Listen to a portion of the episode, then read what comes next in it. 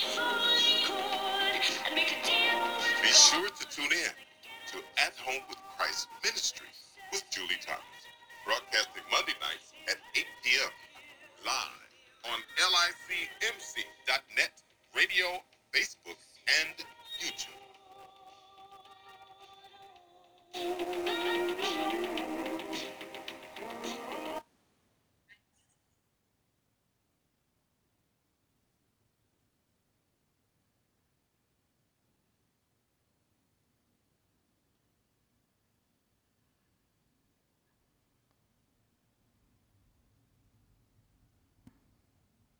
is commanded. So first of all,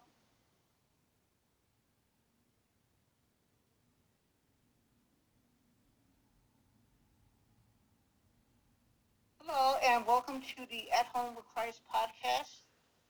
And today we're going to be talking about the reason why we pray. So first of all, we have to remember that God wants us to pray for victory over evil because evil is real. And secondly, we must remember that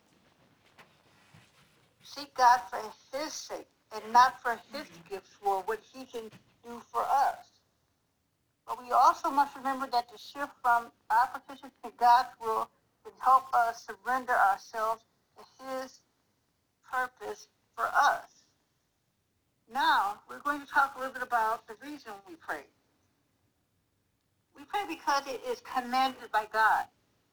You know that Jesus uses the phrase, when you pray, three times in Matthew 6, 5 through 7.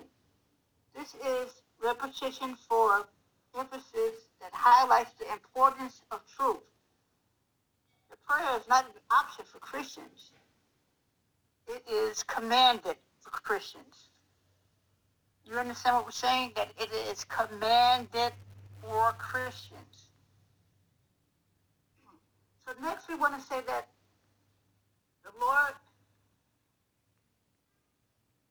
only invites us through his commands. It is the Lord that only invites us through his commands and expects us as his children to pray, which is says it in Matthew 26, verse 46, that the Lord not only invites us, he commands and expects his children to pray.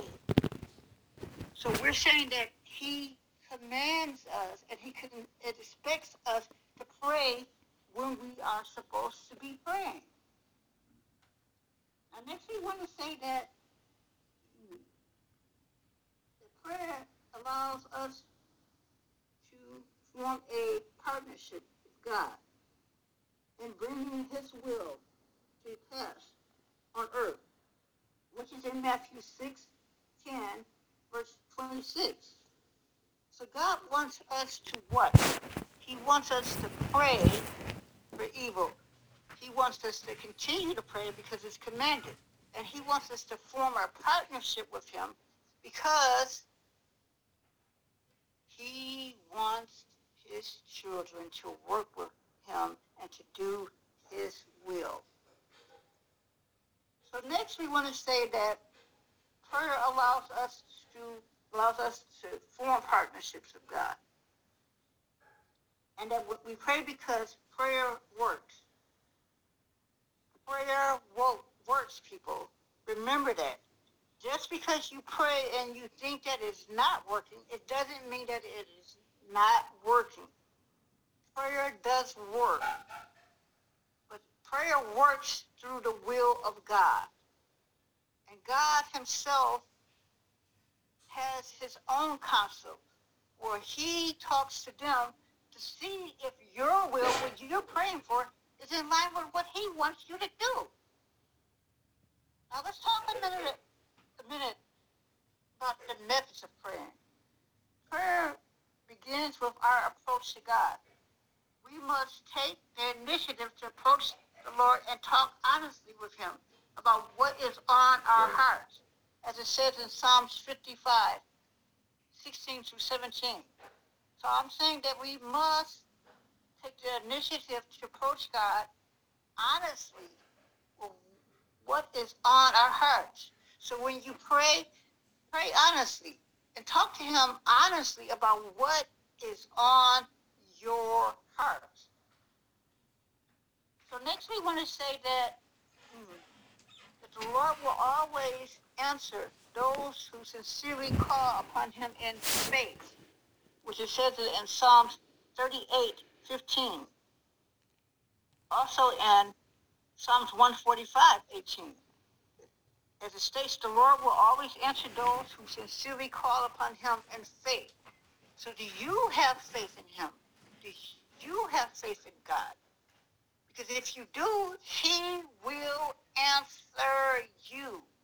I know I have faith in God, and I know he has answered me, and I know that I have and took the initiative to approach the, him honestly and to talk to him about what was on my heart.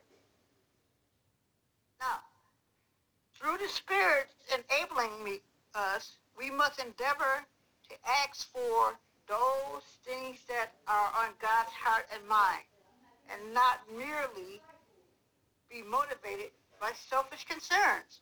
So we must pray and ask God for the things that we know that are on his heart, and not for the things that we want out of selfish motivation.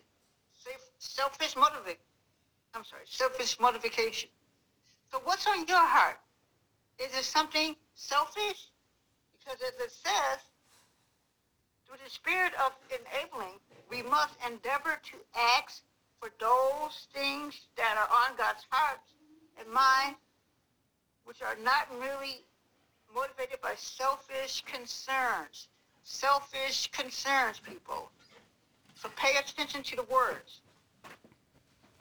Now, it says here, as we as we seek after the things that God that matters to God, the Spirit of God will place upon our hearts the things He wants us to pray about. Which it says in Romans 8, 26 through 27. As we seek after the things that matter to God, the Spirit of God will, will place upon our hearts the things He wants us to pray about, which we are saying is not selfish desires. It's not out of selfish motiva- motivation. So, next we want to say that God may sometimes re- respond with an answer or wait, which would mean that he has something greater for us in store for us.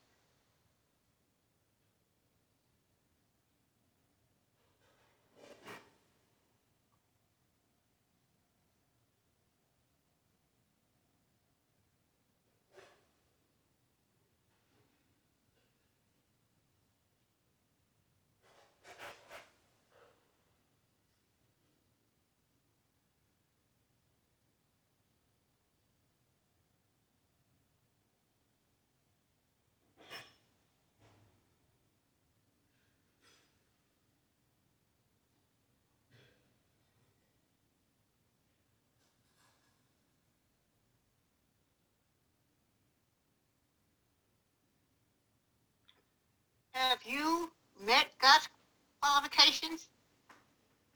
Because if you have not, then maybe you need to reach back out to God and ask him, what are his qualifications? Because it says here, any person can pray to God because God is not